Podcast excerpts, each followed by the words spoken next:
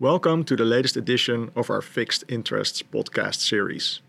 I'm Thomas Rookmaker, head of Asia Pacific Sovereign Ratings. Today I'm joined by Sagarika Chandra, a director in Fitch's Sovereign team and lead analyst for the Philippines. We'll be discussing the Philippines' economic policy agenda under its new president elect, Ferdinand Marcos Jr., and how this could affect its triple B sovereign rating, which we have on a negative outlook since July 2021. So, Sagarika, what is our view on the new president elect's economic policy agenda? So, we expect the new government to keep its focus on infrastructure investment, which is a key element in supporting the country's favorable medium term growth prospects. At the same time, this is also likely, in our view, to aid the post pandemic recovery. Favorable medium term growth prospects is a key element of the sovereign's BBB rating. Another element of the new administration's economic agenda is increasing transfers from the center to the local governments in tandem with spending assignments, but execution and underspending by local governments remains a downside risk to this strategy.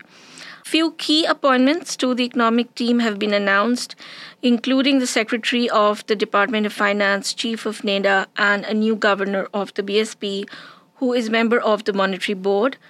The economic team announced so far are technocrats, which suggests policies are likely to remain prudent.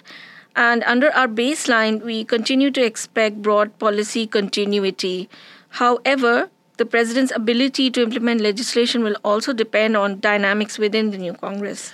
Yeah, so how, how do we view the medium term economic outlook in the Philippines and what are the risks in this regard?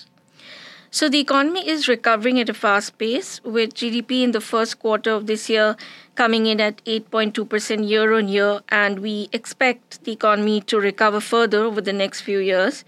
We believe overall investment efficiency will be critical in this regard, as spending on infrastructure will remain a priority.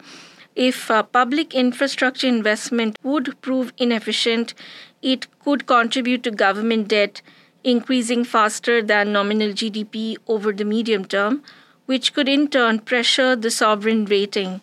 There are also risks to the growth outlook posed by pandemic related scarring.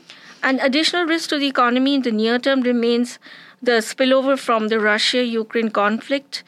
Although Philippines' direct linkages with Russia Ukraine is not that large, it remains vulnerable given that it is a net oil importer. In a more adverse scenario, wherein the conflict has negative implications for the EU US, Philippines could be more severely impacted given its significant global trade and investment linkages. Do we already have an idea about uh, fiscal policy under the new administration? So, the new finance secretary has hinted at improving tax administration to lift tax collections. High growth could also bode well for the fiscal trajectory. However, how sustainable the economic recovery will be still remains to be seen which would also have implications for unwinding the policy response to the health crisis.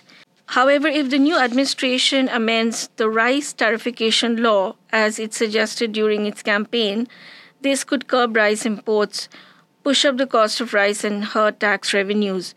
Low tax take is a credit weakness for the Philippines, and when we affirmed the rating in February, we noted that a reversal of tax reforms that leads to sustained higher fiscal deficits could result in a rating downgrade. And thinking about monetary policy, what's the outlook for inflation and, and monetary policy in the Philippines? So, the risk to the inflation outlook remains skewed to the upside. Upside pressure on inflation is linked mainly to the increase in oil prices. Philippines allows direct pass through of global oil prices and it is a net oil importer. In fact, the headline National Consumer Price Index on a non seasonally adjusted basis was up 4.9% year on year in April, which is above the BSP's target range. The BSP has already hiked interest rates at its May monetary policy meeting by 25 bips, its first rate hike of the year. Rate hike decisions will remain data dependent, but we expect further rate hikes are likely of another 50 bips during the rest of 2022 given upside pressures on inflation and our expectation of strong economic recovery. So we have a negative outlook on the Philippines triple B rating. Um, what could lead to rating action, Sagarika? So when we reviewed the Philippines rating in February this year, we affirmed it at triple B with a negative outlook. This was based on Philippines' strong external buffers and solid growth against lagging structural indicators. We also highlighted the uncertainty regarding medium term growth prospects, downside risk to the economic recovery from potential pandemic related scarring, challenges in unwinding the policy response to the health crisis, and putting debt on a firm downward path. These rating drivers still remain in place. The outlook remains negative, so going forward, factors that could lead to a negative rating action include reduced confidence in a return to strong medium term growth or diminishing policy credibility that leads to a removal of the plus one notch on the macro pillar of our qualitative overlay, or a failure to reduce the government debt to GDP ratio, or a deterioration in external indicators which lowers the economy's resilience to shocks. On the other hand, strengthening of governance standards or a sustained broadening of the government's revenue base, which puts government debt to GDP on a downward path, could be positive for the rating. Yeah, so you mentioned uh, governance standards as one of the factors that drives the rating. Uh, could you say a bit more about this in, in the Philippine context? So, the Philippines' governance standards, as measured by the World Bank's worldwide governance indicators, is weaker than the peer medians. In the latest World Bank rankings, it fell in the 39th percentile against the 58th percentile of uh, the triple B median. In our rating model, this indicator has a large weight. Past governance reforms include establishment of the Anti-Red Tape Authority, and Presidential Anti Corruption Commission establishment of a national ID system.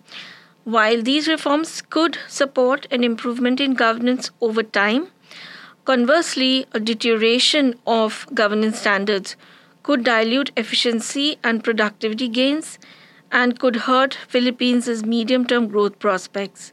All in all, it remains an open question how governance standards will evolve under the new administration. Thanks for your insights, Sagarika, and thank you all for listening. For more information on our ratings and on our research on the Philippines, please visit us at fitchratings.com. We hope you will join us for the next edition of Fixed Interests.